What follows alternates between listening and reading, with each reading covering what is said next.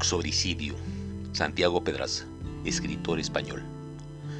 25 años atrás, un pequeño llamado Raúl tenía una madre con moretones y un padre en borrachera permanente.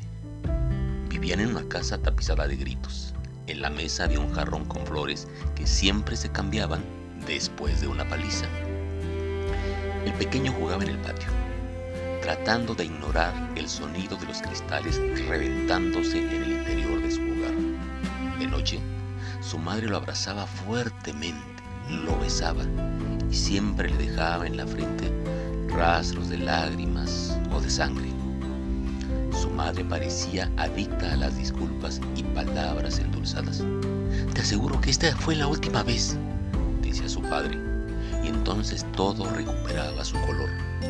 Había besos amorosos, caricias en la mejilla y flores nuevas en la mesa.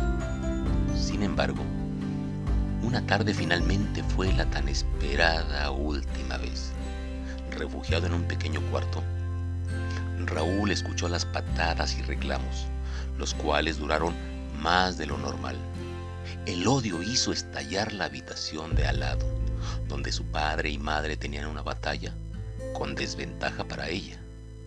Los golpes cesaron y enseguida apareció un sonido más agudo y perturbador, el llanto de su padre.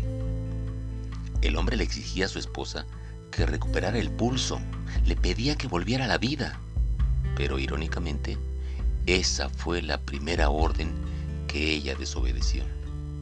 El hombre se olvidó de Raúl y en un concierto de acongojados gemidos, besó el rostro hinchado de su mujer antes de meterse un arma en la boca.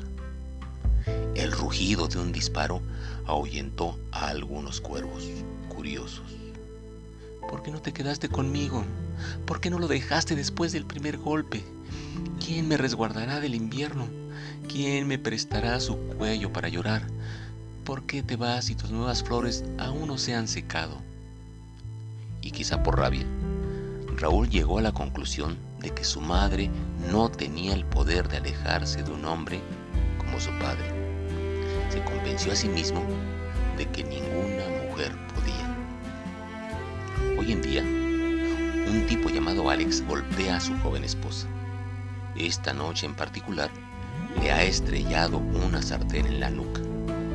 Una niña llora oculta en el armario mientras el cabello de su madre se sigue de sangre.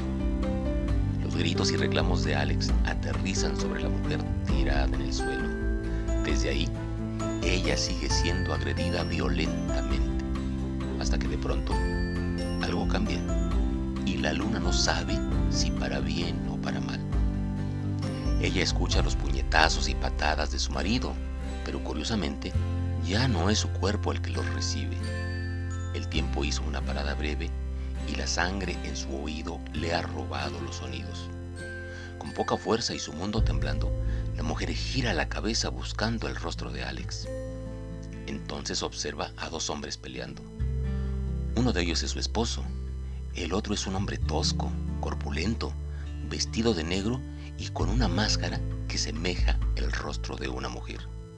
A pesar de todo, trata de levantarse para defender a su marido, pero sus heridas se lo impiden. Un par de puños colosales se estrellan en la piel de Alex hasta que éste deja de moverse. El hombre con la máscara de mujer sigue golpeando el cadáver por inercia, como si quisiera sacarle más jugo a una naranja que ya está completamente seca. Suelta el cuerpo de Alex y emite un alarido que parece el llanto de una bestia. La luna lo escucha y se cubre los oídos.